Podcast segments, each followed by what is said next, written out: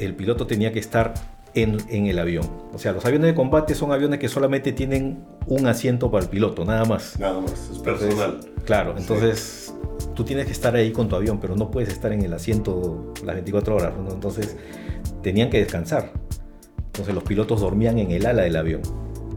En el momento que daban la orden de salir, de inmediato salían, no perdían tiempo, salían de inmediato. El avión ya estaba listo, recargado con combustible, con el armamento cargado, y el piloto ahí el, echado en el ala, o sea, descansando ahí las veinticuatro horas.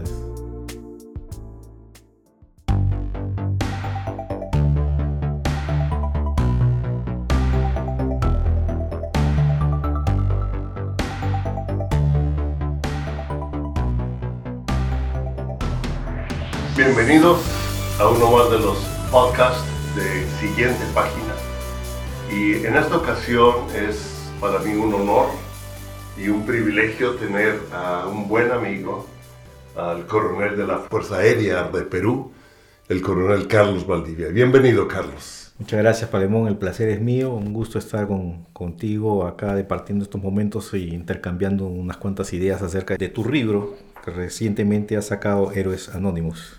Así es, Héroes Anónimos, que es el primero de la colección, y en el cual, uh, Carlos, tú has sido uh, parte de una sección donde hablo uh, de la guerra, donde hablo de algunas cosas.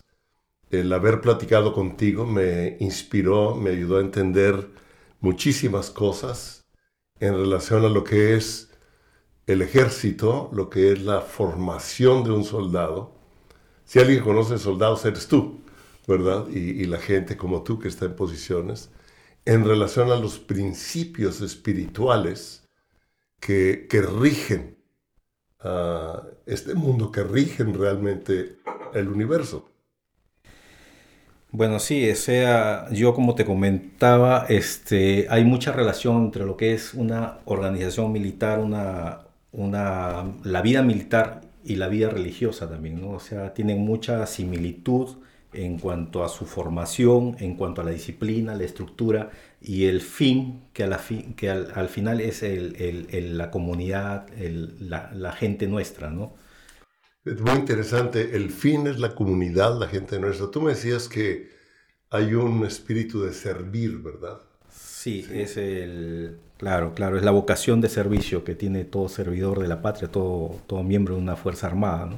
La vocación de vocación servicio. Vocación de servicio, sí. A favor de un pueblo. A favor de tu, de tu gente, de, de tu, tu pueblo, gente. Así es. En, algunas veces con servicios sociales, de ayuda. Claro, principalmente y desde el desarrollo de la historia, la función, la misión principal de una fuerza armada es la defensa de la soberanía, la, la defensa nacional, ¿no? Eso con el, con el tiempo ha ido evolucionando y ahora ya no hay tantas guerras.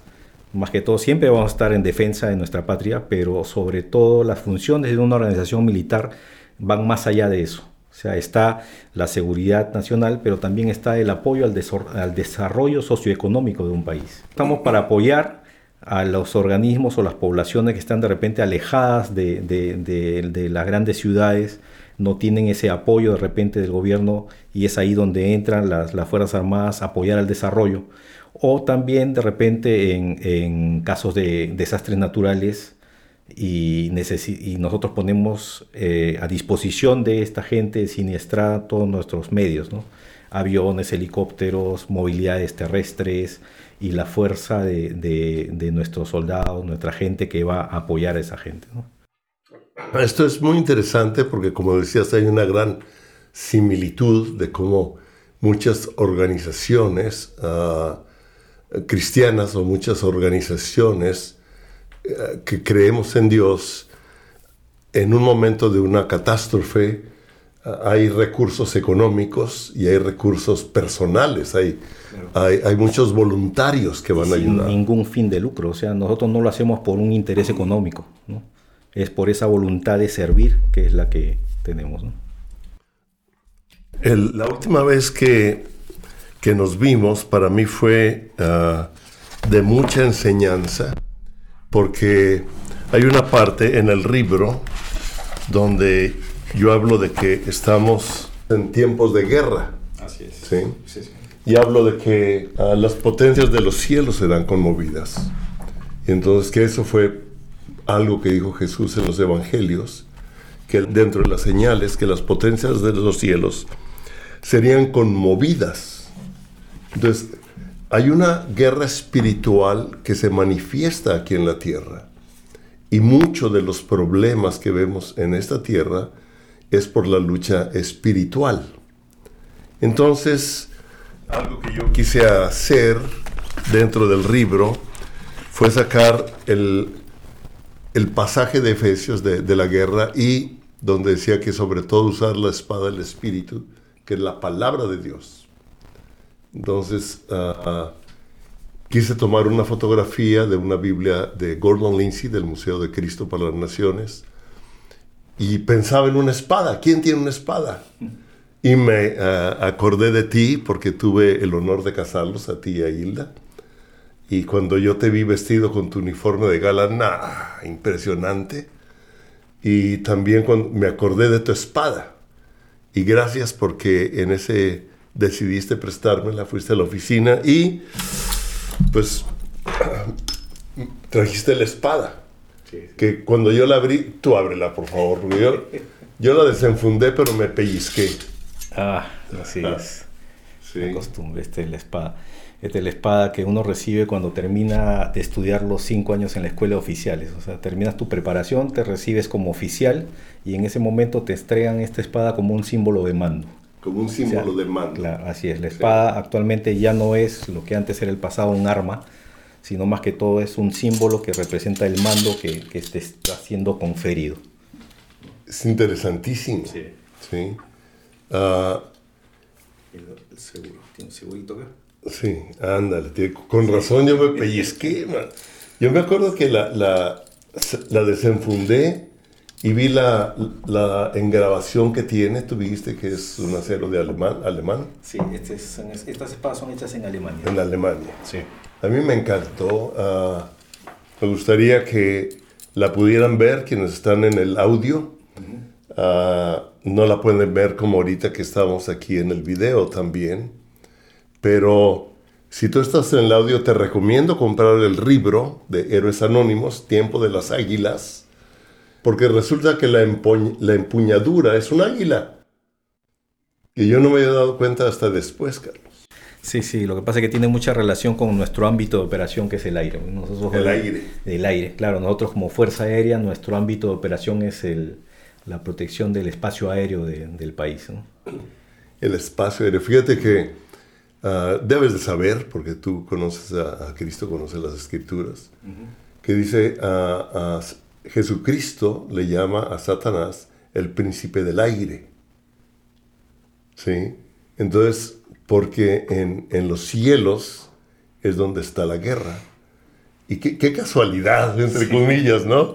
Qué interesante que esta entrevista es con un coronel de la Fuerza Aérea del Perú, o sea, encargados de, del aire, o en el aire, ¿no? Para defender. En nuestro ámbito de operación dentro de lo que es la defensa del territorio nacional. Me gusta, como dijiste, nuestro ámbito de operación. Así es. O sea, realmente el ámbito de operación de un cristiano debe ser de la defensa en, las, en los lugares celestiales. Y algo que, que me, también me llamó la atención, Carlos, es que yo la tomé y con mucho cuidado... Tal vez por ver películas de samuráis y de cosas de esas. La tomé con mucho cuidado, así, y vi que no tenía filo. Yo te dije, oye, ya no tiene filo. Claro. Esta no tiene filo. Y tú me contestaste. Claro, lo que pasa es que ya no es utilizado como un arma. No, o sea, esta espada ya no es un arma, más que todo es un símbolo de mano. Un símbolo de mando. Símbolo de mando. Tú me diste un símbolo de autoridad. Un símbolo de mando y autoridad. Porque el mando sin autoridad, pues no es mando. Así, ¿no? es, así sí. es. Un símbolo de autoridad. Y es, es interesante. Ahorita también, m- mientras platicábamos, tú me decías que el sable tiene su origen como arma de guerra y la historia registra su aparición durante el siglo cuarto o el milenio antes de Cristo, que realmente es desde el siglo cuatro antes de Cristo, sí. Que realmente es desde el inicio de la historia. Así es. Es otro tema. Es, es, es otro es, tema interesante. Su historia. Y dice que la destreza individual en su manejo y por parte de los soldados inclinaba la superioridad en los combates. O sea, eran diestros. Y, y, y la palabra nos dice que, se, que sepamos usar la palabra de Dios. Así es, tiene que ser diestro en el uso de esas armas que en ese momento tenía, que en ese momento eran las espadas. Y en Efesios nos dice que sobre todo, uh, cuando nos habla de la armadura de Dios, sobre todo usad el arma del Espíritu, que es la palabra de Dios.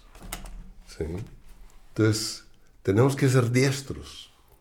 Y te voy a decir algo que, que me dio mucha risa y lo platicábamos ahorita, Carlos. Uh, que yo siempre pensé, a pesar de que tengo más de treinta años de estudiar y enseñar la Biblia, yo siempre pensé que cuando él hablaba de la espada del Espíritu, hasta simbólicamente la usaba como una espada. Esta plática contigo es, ya no es un arma, es una, la autoridad. Claro, un símbolo de autoridad. Claro, pero esa es la espada físicamente, ¿no? O sea, de repente en, en tu caso se habla como la, la palabra como la espada, ¿no? Sí. O sea, es el arma de, de un cristiano. La palabra. Es algo ya más figurativo. Sí. Sí. Y, y en el sentido figurativo de que nos habla de la espada, de la autoridad que Dios nos ha dado por la medio de Jesucristo, delegada. delegada. Tú me dijiste algo de, de la autoridad y, y delegada y de las órdenes. Las órdenes, sí. Me dijiste algo. Sí, sí, ah. Las órdenes. En el, en el ámbito militar nosotros lo conocemos, conocemos esta fraseología, ¿no? De que las órdenes se cumplen sin dudas ni murmuraciones, es lo que siempre se ha escuchado, ¿no? Las pero, órdenes pero hay, se cumplen sin, sin dudas ni murmuraciones, pero hay una partecita más, sí. Que es que el único responsable es el superior que las imparte. Esa es la delegación que te está dando al darte una orden. Te está delegando la acción, pero tiene él la responsabilidad de, del cumplimiento. O sea, lo que pase con el cumplimiento de esa orden es responsabilidad de, ese, de esa autoridad que te ha dado, ¿no?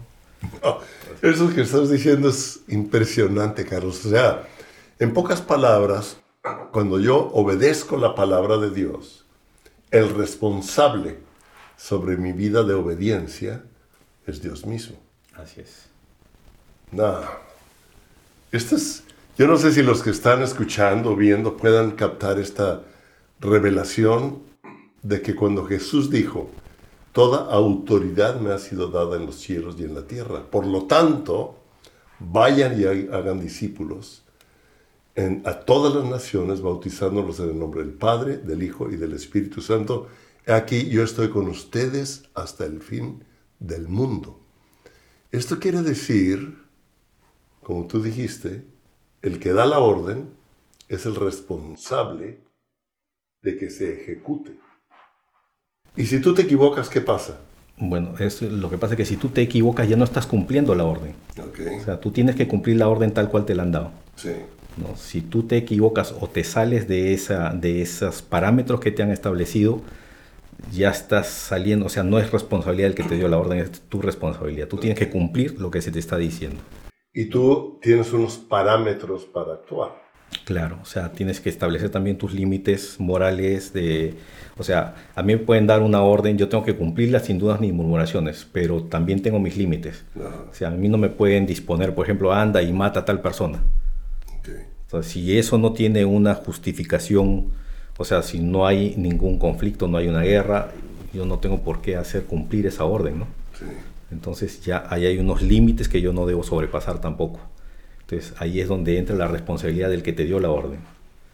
Aquí es interesante, aquí hay dos situaciones. Una, en la organización eclesiástica, yo no tengo que tener una obediencia ciega a mi autoridad, si es que esa orden va en contra de la palabra de Dios.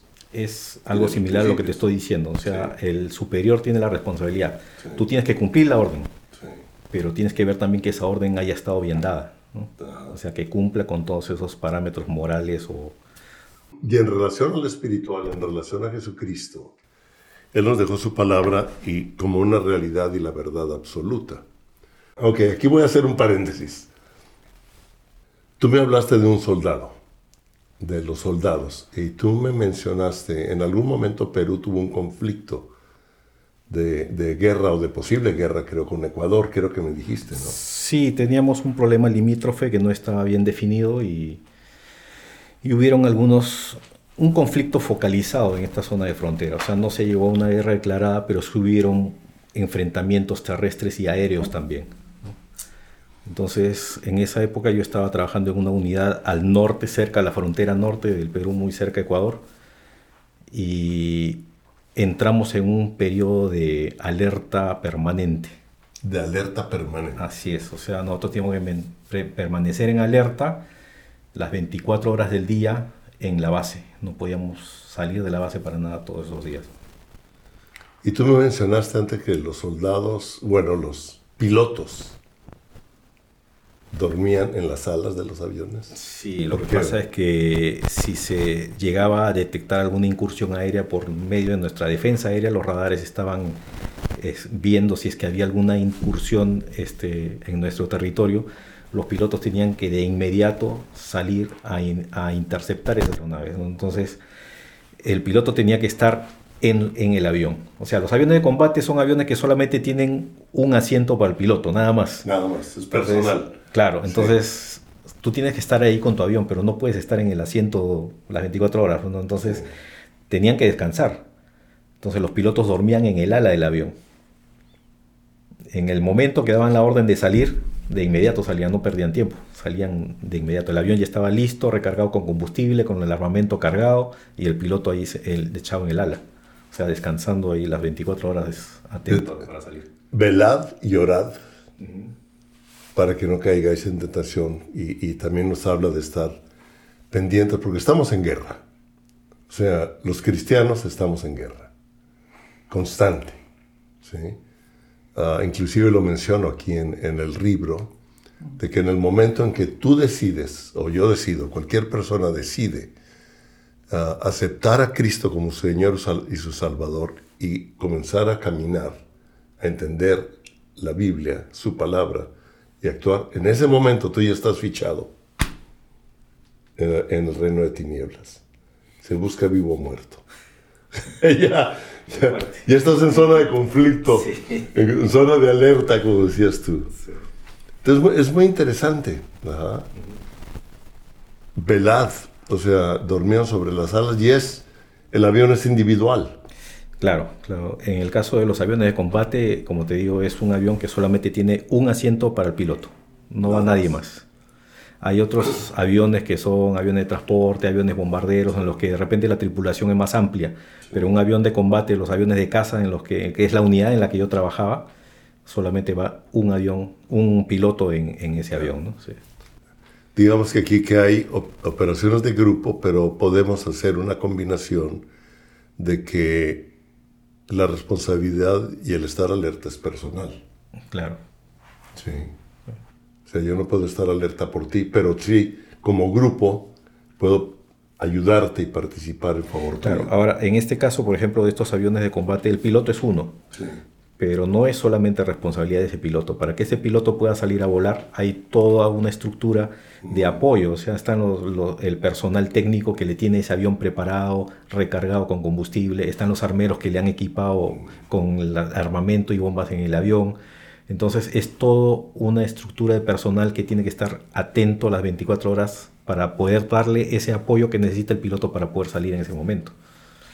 Lo podemos relacionar, en cierta forma, con, con la organización eclesiástica, de que hay personal de todo. Claro, claro, uno no trabaja sí, solo. O sea, hay toda una organización eclesiástica que está para apoyar a esa gente que, que está combatiendo el mal, como dicen, ¿no? Ajá.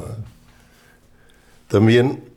Tú dices, esta arma, con el correr del tiempo, o sea, la espada, pasó a ser un elemento ceremonioso que solo portaban o era para uso exclusivo de personas que ostentaban un rango, poder o posición en determinadas agrupaciones sociales y que al final pasó a ser parte del uniforme militar con el desarrollo de la tecnología armamentista, fue desplazado y quedó como significado. Me gusta lo que escribiste aquí, Olo, con un significado glorioso, símbolo de mando y un compromiso de honor. Sí, sí, es, es muy importante. Esa parte es muy importante porque el, el honor de, de las personas, el honor de una institución está representado por los miembros de esta institución, ¿no? Entonces, nosotros como oficiales estamos a cargo de dirigir este personal. Tenemos la espada como un símbolo de mando, pero el compromiso de mantener ese honor de la institución. Wow. O sea, es, es, tiene, tiene mucha fuerza eso, ¿no? O sea, tienes que, la institución como, eh, tiene eh, una serie de valores, que nosotros le llamamos valores institucionales, muy aparte que también los valores que forman en cada oficial, ¿no? Si tú ves algún oficial, y muchas veces lo vemos en, en, en el accionar, En, en las noticias inclusive, ¿no?, que algún oficial ha cometido alguna falta, no solamente queda mal el oficial, está haciendo mal, ver mal a la institución. Eso es muy importante, por eso es que tienes que tener siempre muy en claro en llevar el alto el honor de la institución. Entonces podemos ver que el honor que nos ha sido conferido a todos aquellos que hemos reconocido a Cristo es un honor, no es una obligación.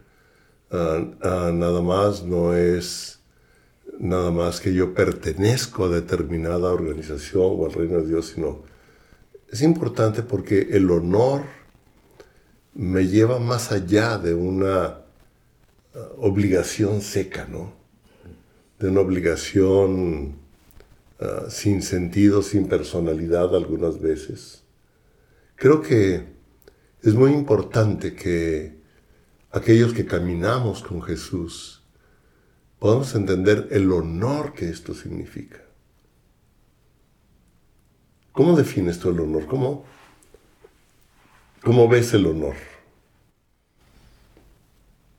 Bueno, eh, nosotros como militares siempre tenemos que...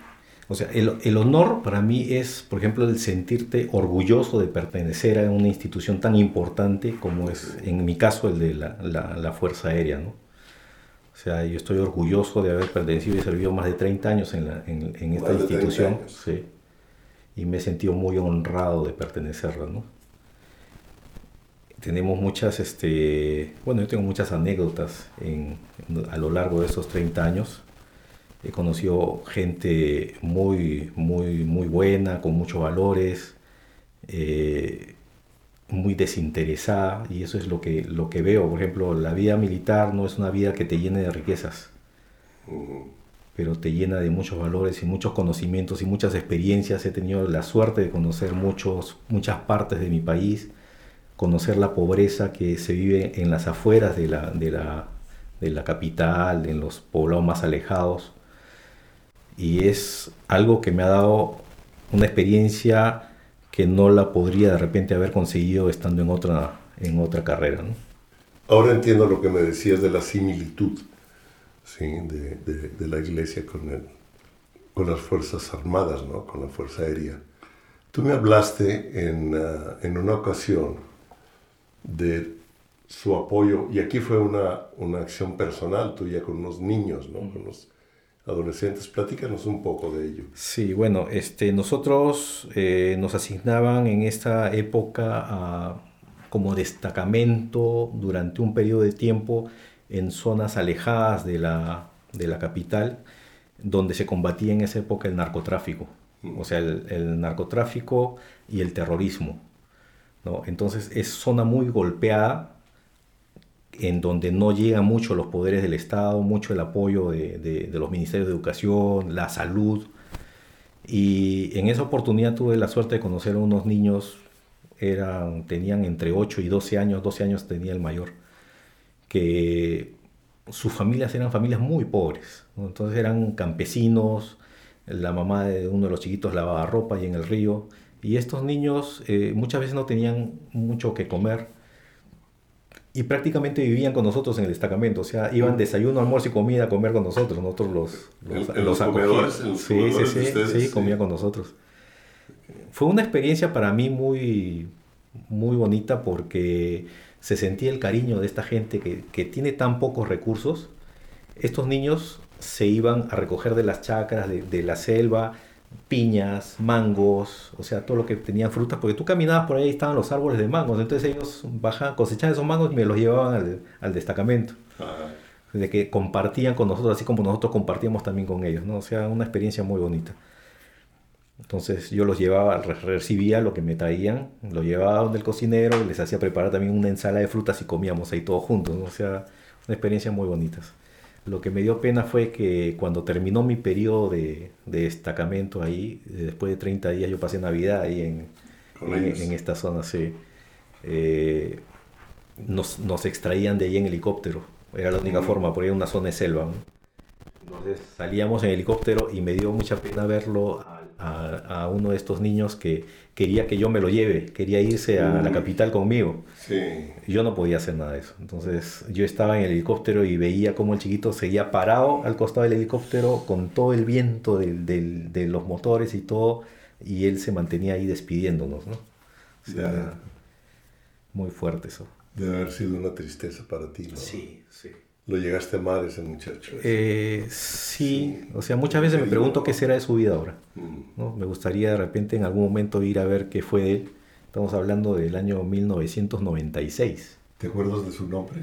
Antonio era el mayor, Antonio. Sí, el de doce años. Sí. Era, tenía doce años, pero realmente medía creo que un metro treinta, o sea, era bien bajito, no parecía la edad, por la desnutrición también que tenía, ¿no? Mm. Antonio. Y Antonio, sí. Y los otros dos chiquitos, el menor era Joy, y al otro chiquito le decían Calaverita. Y esa es una anécdota también muy triste, porque le decían Calaverita porque un vecino del destacamento, un poblador de ahí, lo recogió de una chacra. Eh, lo encontró casi muerto. Y wow. Le pusieron ese nombre Calaverita. O sea, lo recogió de bebito. Prácticamente muerto. Sí, y lo recogió y, y bueno, estaba, vivía al frente del destacamento de nosotros y... Y ahí es la, la cercanía que tenía y, y por eso es que pasaba más tiempo con nosotros, ¿no? Eh, nosotros es, teníamos actividades con, con los habitantes de la zona. Entonces, gente, como te decía, que era muy alejada de la, de la capital, muy alejada de todos los eh, el apoyo que hay de la civilización. Eh, nosotros llevábamos médicos y medicinas para atender a la, la, las necesidades médicas de salud de, de esas poblaciones. Y también hacíamos actividades para los niños. Nosotros teníamos el Club de los Aguiluchos, le llamamos, ¿no? El Club de los Aguiluchos. Y estos aguiluchos eran los, los niños, los hijos de los pobladores. Es, y tiempo, to- es tiempo de las águilas. Tiempo, sí, como, como dice tu libro, tiempo de las águilas. Sí. Bueno, estos aguiluchos eran los, los niños y nosotros los domingos teníamos actividades con ellos, ¿no? Se, se organizaban eventos deportivos, se les repartían este, algunos alimentos. Y útiles escolares también, ¿no? Útiles escolares y de pues repente... Educación. Sí, educación, ah. eh, camisetas, zapatillas para que practiquen sus deportes. Entonces, eso lo realizamos todos los fines de semana en, en estos destacamentos. Esto me habla definitivamente de una necesidad de la iglesia. O sea, estar interesados en, en los menos uh, afortunados. Los más necesitados. Los más necesitados y prestar ayuda socioeconómica y de restauración de identidad para formar aguiluchos, sí, ¿verdad? Es, sí. Me gustó formar aguiluchos, o sea, formar niños que vuelen como las águilas, que tengan una identidad, que sean honrados. Claro, apoyarlos sobre todo en esa edad temprana en los que son más vulnerables y necesitan mm. más apoyo, ¿no? En la edad que son más vulnerables. Claro. Sí. Uh, con esto les daban ustedes... ¿Cierta identidad también? ¿O se sentían ellos honrados? Sí, sí, nosotros teníamos mucho apoyo de la población. O sea, yo recuerdo que justo el destacamento en el que yo asistí, en el que me tocó ir a, esta, a este poblado, es un poblado que se llamaba Uchiza. Ajá. Y nuestro destacamento era el último. O sea, ya estaban desactivando ese destacamento y los pobladores no querían que nos vayamos. O sea, ellos les tomaron cariño, sí, vieron la ayuda. Nosotros, sí, sí. Sí. Y creo que nosotros debemos hacer algo similar de no, no abandonar a aquellos que en un momento dado los estamos ayudando. Claro, pues como te decía, es, es gente que sobre todo en esas edades tempranas están muy vulnerables a ser captados por, por otras fuerzas negativas. Mm. En nuestro caso, por ejemplo, estamos combatiendo el narcotráfico, el narcotráfico y el terrorismo en esa zona. Entonces, si no tienen esa influencia nuestra, ellos fácilmente pueden ser captados, en este caso, por los terroristas o por los narcotraficantes, ¿no? Desde ¿Qué? su infancia. Sí. ¿Qué es lo que, que hacen? Es lo que hacen, exactamente. Es lo que hacen, sí. Captar a, a, a los niños, a los adolescentes, y los usan para, para, su, para el mal, ¿verdad? Así para... es, así es. Las víctimas, y es narcotráfico y terrorismo, están unidos. Sí. Sí. Sí, allá en el Perú eso tuvo mucha fuerza en los años ochenta. Ahora todavía hay algunos remanentes, pero ha perdido ya mucha... O sea, hemos ido ganándole mucho terreno, ¿no? El, el, los terroristas necesitan mucho apoyo económico, que es el que le da el narcotráfico. Mm. Y el narcotráfico necesita mucho apoyo, mucho respaldo de las armas, mucha protección que le da el terrorismo. Entonces tenías ahí una, una asociación entre los terroristas y los narcotraficantes. Y yo creo que sigue definitivamente en, en, otros, en muchos países, sí, o en muchas áreas. Sí, allá en el Perú sí. Todavía se continúa eso, o sea, no se ha terminado. Felizmente ya, ya no está en la capital como estuvo en los años ochenta. Antes el terrorismo llegó a la capital, ¿no? Y, y llegaron a, a, por ejemplo, dinamitaron un edificio en una de las zonas más, más, este, más privilegiadas de Lima. Habían muchos este, asesinatos de autoridades, eh, constantemente se perdía el fluido eléctrico en la ciudad porque los terroristas volaban las torres de alta tensión, entonces ya estaban en la ciudad. Sí. Eso felizmente con el tiempo se le fue ganando y, y ahorita están focalizados en una zona de, de, de un valle. Eh, es una zona bastante extensa, pero es una zona de selva que es difícil de, de combatir porque el terrorista está mimetizado con la población, o sea, no, no es mimetizado con sí, la población, o sea, no es alguien que está combatiendo con un uniforme en el que tú ves y dices este es terrorista, no, o sea, tú entras a una población y no sabes quién es terrorista, quién no. Sí. No sabes quién es narcotraficante, quién no, pero ellos sí saben quién es el militar porque nosotros estamos uniformados. Entonces es una Es, es, es difícil combatirlos, ¿no? Sí, es muy, es muy importante lo que dices. Uh, por algo nos dice el Señor que sobre todo tengamos el espíritu de discernimiento, uh-huh. porque ante los ojos no vemos no, o, o no distinguimos muchas veces el de malas intenciones porque es parte de la misma sociedad y necesitamos el discernimiento o el radar espiritual, ¿no? Sí. Ahorita que hablabas tú de, de, de los radares, el sistema también. de vigilancia sistema de vigilancia y alerta alerta temprana, le llamamos, ¿no? Sistema de vigilancia podríamos compararlo con el espíritu de discernimiento, ¿sí? Para estar a, a, para sensibles a entender el espíritu y poder cuidarnos o cuidar a otros o proteger. Lo que tú hablabas de un apoyo socioeconómico es algo que también creo que, que la iglesia debe hacer como ejército, es apoyar a desarrollar la sociedad y la economía de las regiones más aisladas, enseñándoles, educándolos y enseñándoles a, desor- a desarrollar su propia economía, porque si no entonces van a depender de ti, pero ellos entonces van a aprender a desarrollarlo. Claro. ¿Cómo, cómo lo ve el ejército eso? Eh, bueno, nosotros, como te comenté, eh, íbamos justamente enfocados a esa juventud, a esos, a esos uh-huh. niños, ¿no? Eh, lo que se les trata es de darles valores morales, de, de, de captarlos para que se identifiquen con nosotros y, y se aparten de estas influencias negativas, ¿no? Eh, el tema de la educación es un poquito más complicado porque en nuestro caso nosotros íbamos solamente por un mes y cada mes nos, re, nos, nos iban este, relevando, ¿no? Relevando. Pero iban, el grupo que llegaba llevaba la misma comisión, digamos. Claro. Sí, ¿verdad? Sí, sí, sí. Todo era una, una actividad que, que no era de una sola, una, un solo equipo de, de gente que llegaba por un mes, no. Todos los que iban y se iban relevando cada mes continuaban con este trabajo de, de llevar este, medicamentos, atención médica y atención a estos niños que, que estaban más afectados, ¿no? O sea, Definitivamente un enfoque que tenemos que tener uh, muy fuerte es por la juventud y la niñez. Claro, yo creo que, yo creo que sí, es, sí es, es importante eso. Y como tú dices, darles un poco más de, de educación y prepararlos para la vida, o sea, para que ellos puedan tener alguna, de repente, una profesión, alguna, al, algo con que puedan defenderse y ellos trabajar en el futuro, ¿no? Con que puedan defenderse y trabajar en el futuro, manteniendo los principios que les enseñaban.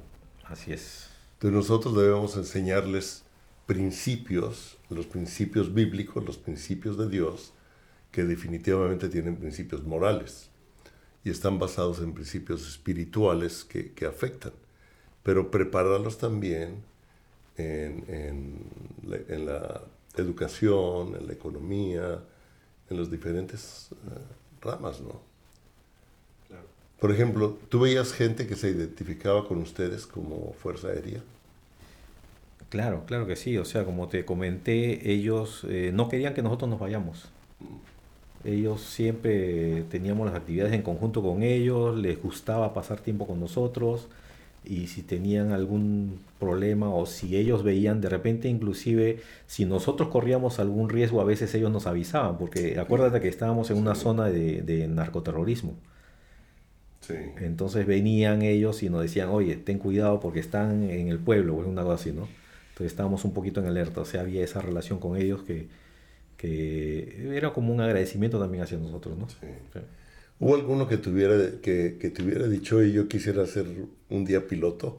Ah, sí, sí, sí. Como te digo, Antonio quería que me lo lleve yo a Lima. Antonio sí. quería irse. Sí.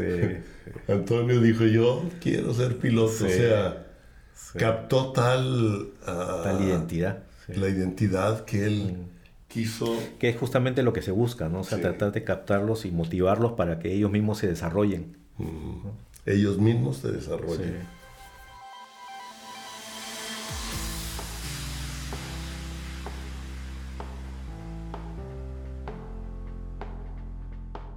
A mí, por ejemplo, no me gustaba solamente darle la, la orden al personal subalterno, oye, anda hasta el trabajo, anda, instala tal cosa.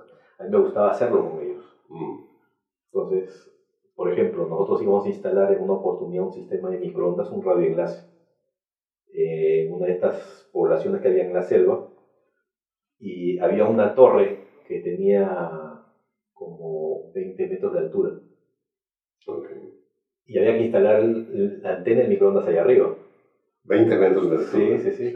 Entonces este, vino un ingeniero y le dijo un chiquillo de estos de, de la tropa, ¿no? Sí. Avionero le llamamos nosotros, dijo, oye, súbete ahí a la torre y de ahí fíjate si tienes línea de vista con el otro, el otro lugar donde se va a instalar la otra antena, ¿no? Yo me lo quedé mirando y le digo, oye, este, ¿cómo lo mandas a él? No sabe, pero no sabe nada, o sea, él es un chiquillo que entraba a hacer su servicio militar, o sea, deja, yo lo voy a hacer. Y yo me subí a la torre. En esa época yo era mayor. Mayor, a partir de mayor, comandante coronel, ya es considerado como un rango de oficial jefe. O sea, alférez, teniente, capitán son oficiales subalternos. Son oficiales, tienen mando, tienen personal a su cargo, todo, pero de mayor para arriba ya son más jefes. Okay. Pero aún así yo me subí a la torre y me comencé a hacer el trabajo desde allá arriba. Y había un coronel en situación de retiro que iba como asesor. Y me quedó mirando y se quedó sorprendido y me comenzó a tomar fotografías. Pues no veían a un oficial que haga ese trabajo, ¿no? Sí. Pero, o sea, a mí me ha gustado siempre hacer el trabajo así. O sea, no solamente darle la orden al, al personal que lo haga, sino también hacerlo con ellos. Con ellos. Sí. Ser Entonces, parte. sí, sí. O sea, con eso tú le estás demostrando al personal que tú también lo sabes hacer. O sea, que no le das la orden por, por decir. Y ellos te trabajan más a gusto contigo también. Esto es una enseñanza de, de liderazgo. Sí. Tú me dijiste que en el ejército se habla mucho de liderazgo.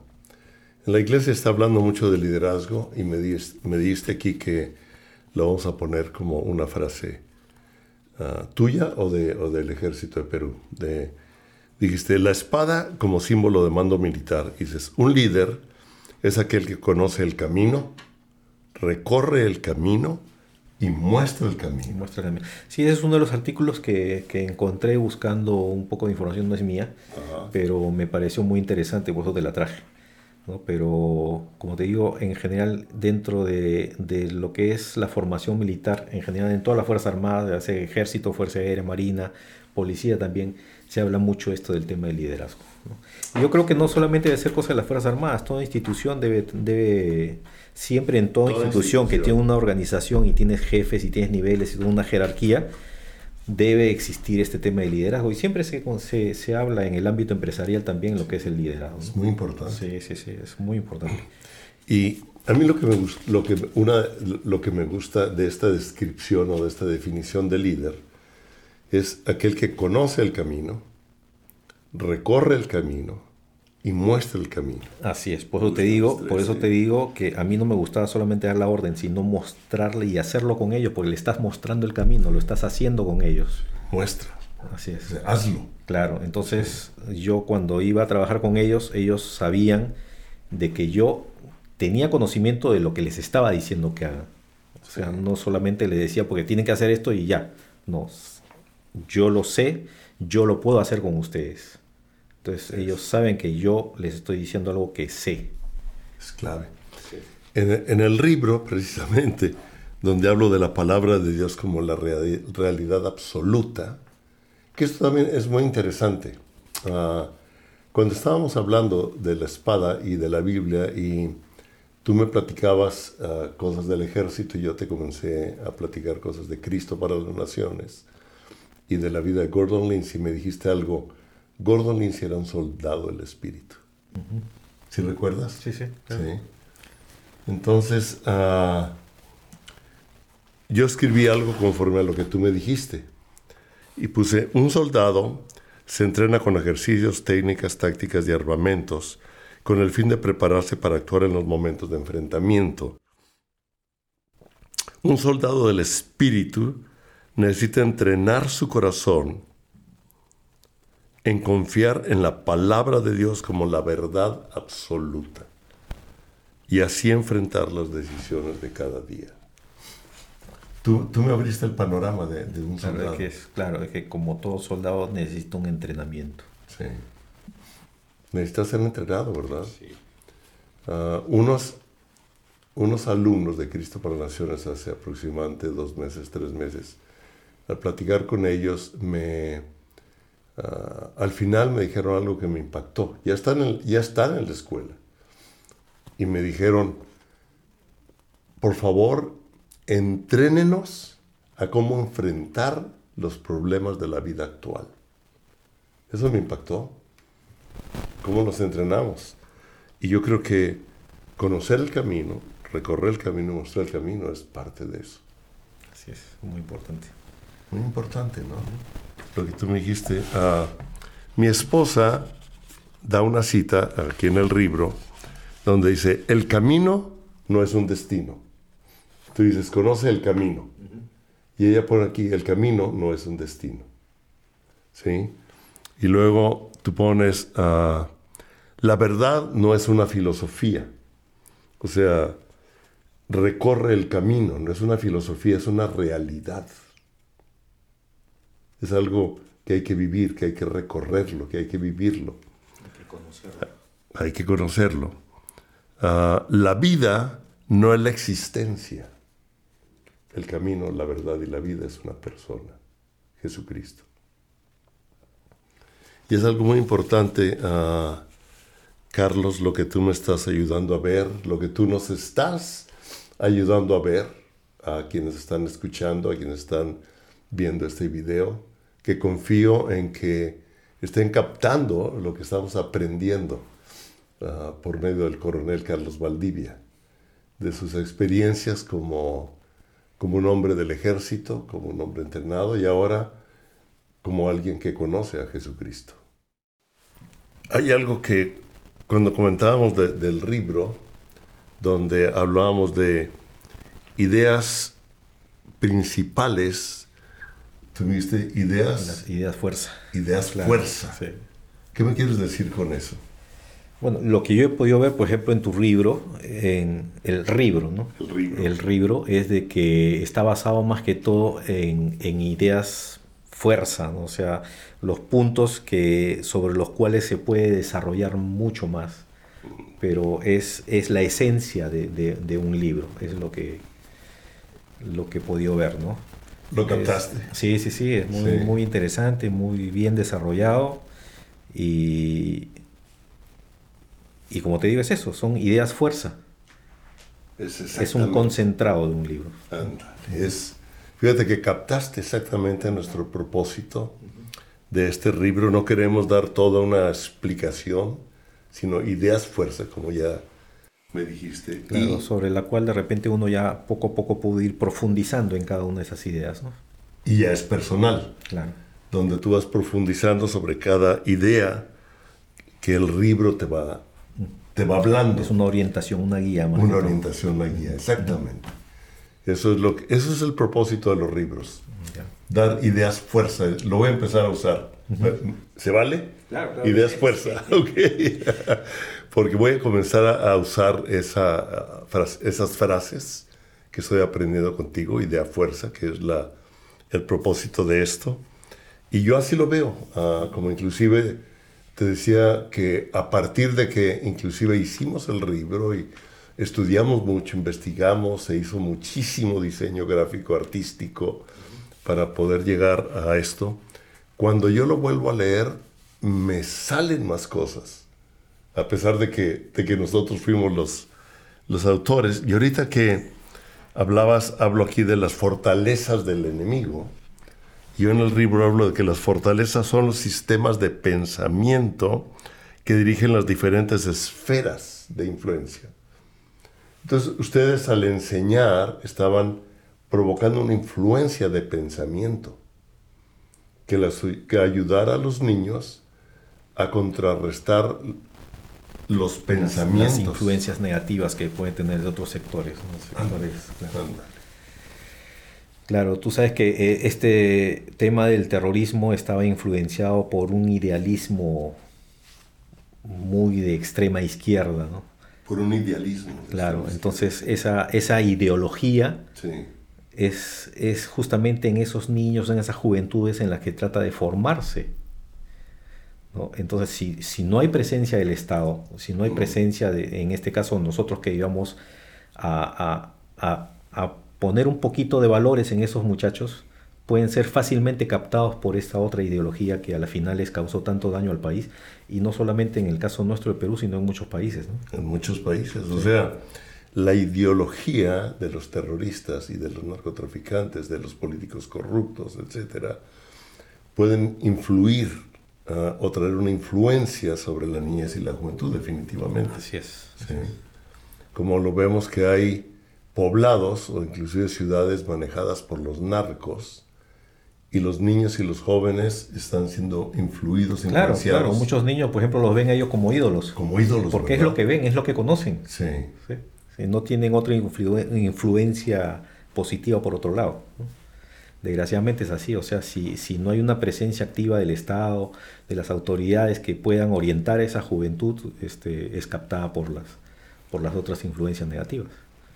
Sería bueno orar y tratar de, de ver cómo actúa la iglesia junto con el gobierno para traer una influencia. No para traer una religión, sino una forma de pensamiento, una forma de ayuda socioeconómica a los necesitados y hacerlo en conjunto. Claro, lo que pasa es que estos temas los vemos, por ejemplo, no en todos los países, ¿no? O sea, hay países más desarrollados en los que no se sufre tanto esta problemática, ¿no? Eh, en el caso nuestro, nuestra geografía dentro de lo que es el territorio peruano es muy accidentada. Uh-huh. Y hay zonas en las que es difícil llegar con, con todo el apoyo del Estado, ¿no? Sí. Estas zonas de selva, por ejemplo, es un, es un ejemplo, ¿no? Hay, hay zonas en las que no se puede hacer fácilmente, por ejemplo, un tendido de fibra óptica desde la capital hasta, hasta la selva. Sí. es, es muy complicado, ¿no? No hay carreteras, nosotros llegábamos en helicóptero. Okay. Nos llevaban en avión hasta cierta zona y de ahí nos llevaban en helicóptero hasta, hasta esos sitios, ¿no? Hay mini pistas, pero son las mini pistas que en esa época utilizaban los narcotraficantes. Es complicado. Ellos sí tienen la tecnología, la economía para construirlos. Ellos sí. utilizaban avionetas y entraban en... Son pistas de aterrizaje que son unos aeródromos que solamente es pista de tierra afirmada. Sí. No necesitan gran cosa. ¿no? Entonces ahí no va a entrar un avión comercial, pero entraban avionetas, y en esas avionetas en las que movían la droga. Entonces muchas de estas mini pistas que no estaban este, cerca de estos poblados, sino eran solamente mini pistas que hacían los mismos terror, este, narcotraficantes, eran dinamitadas, o sea, se destruían esas mini pistas. En este caso era una mini pista que estaba para un poblado, que era Uchiza. No le vas a dinamitar la mini pista porque es una forma de acceso que tenían para el pueblo, sí. Pero sí teníamos que controlarla, o sea, controlar okay. que los aviones que ingresen a esa mini pista no estén llevando droga. Entonces esa era nuestra función como Fuerza Aérea. La Marina, el Ejército tenían sus propias funciones. La Marina veía, por ejemplo, lo que es el control de los ríos en esta zona de selva, o sea, no está el mar, pero ellos tienen los ríos, entonces ellos tenían el control en esa zona. El resto del territorio, la zona terrestre, era el Ejército, y nosotros los aeródromos, entonces sí. Cada uno en su área, ¿no? Muy, muy interesante. Uh, Tú me dijiste los nombres de estos niños. Uh... Ah, Joy, Antonio y Calaverita. Calaverita, ¿por qué Calaverita? Calaverita porque lo encontraron...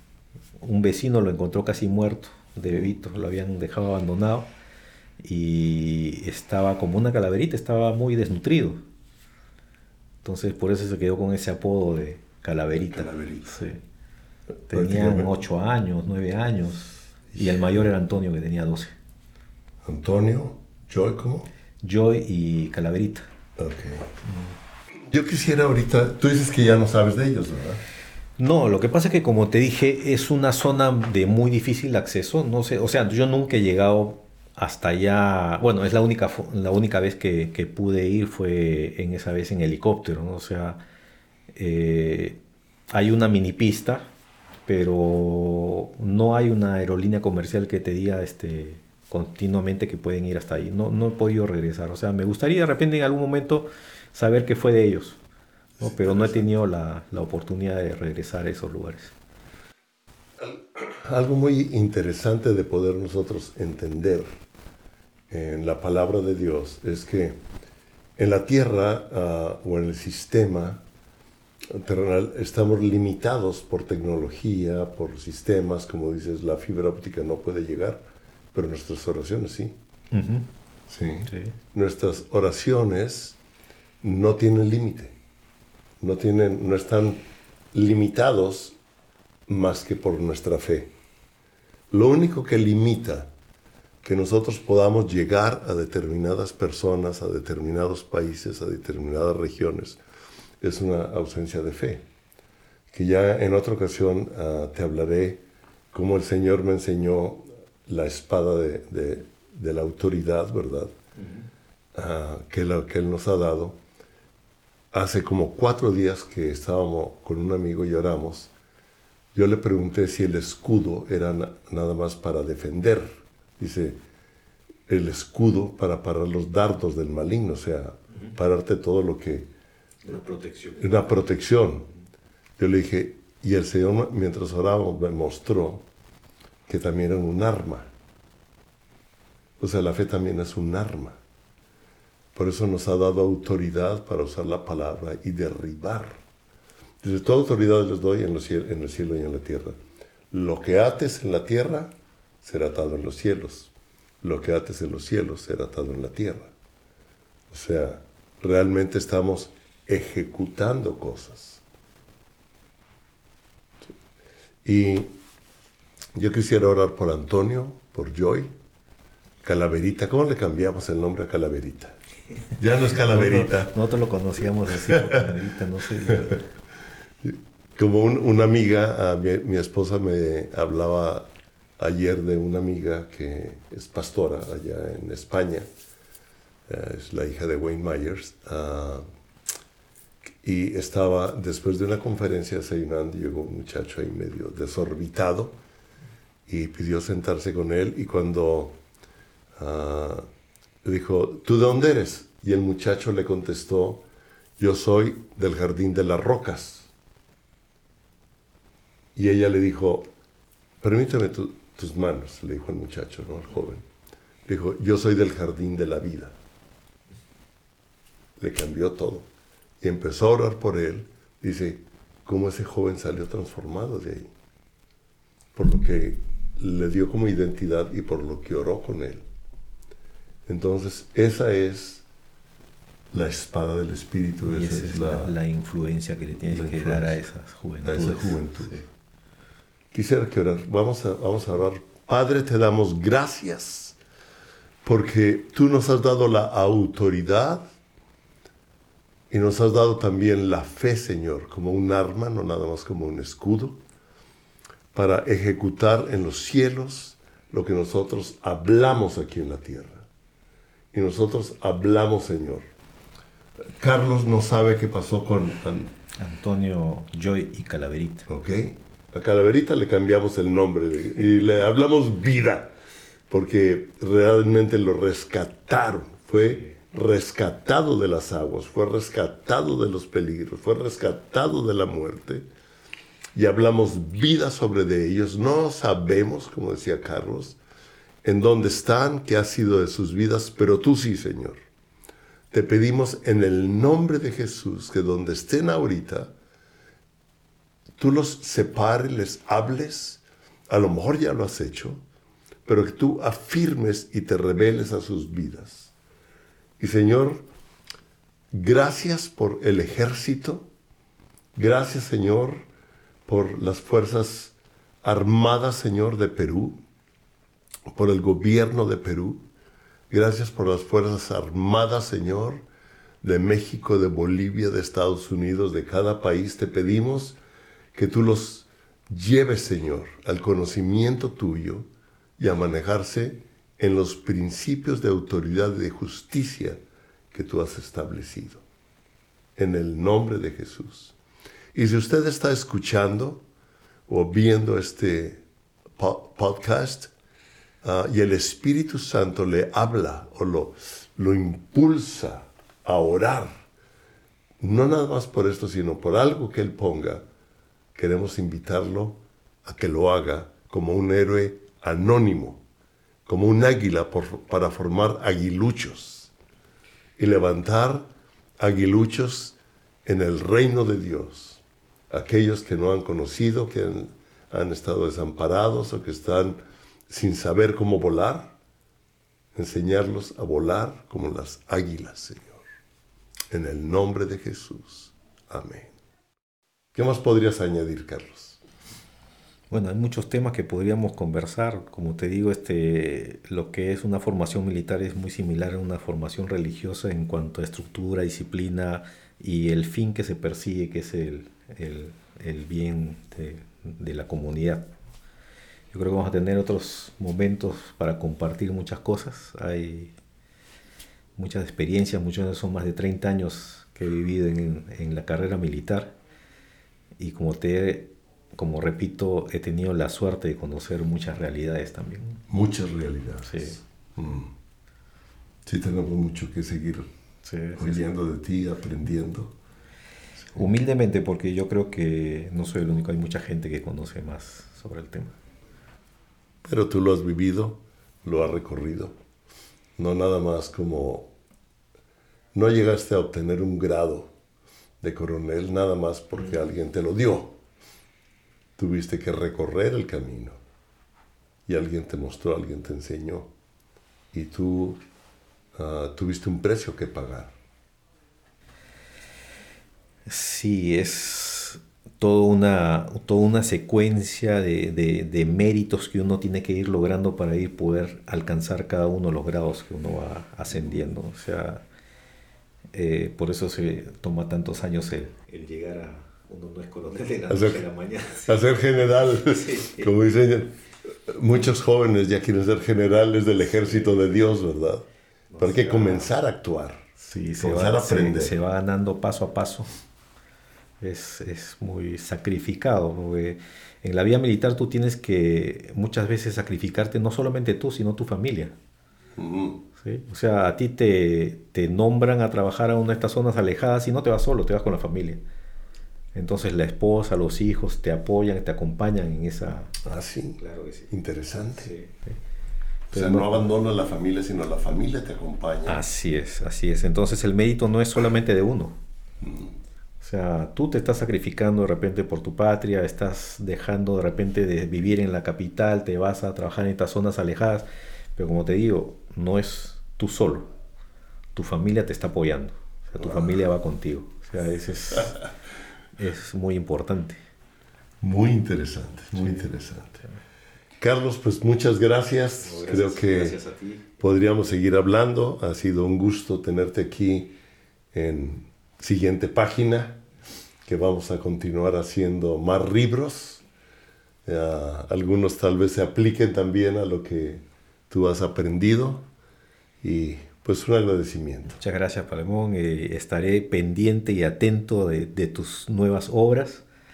Y esperemos que, como comentamos en, en esta entrevista, se dé mucho apoyo a las juventudes, que es el futuro de, de todos nosotros.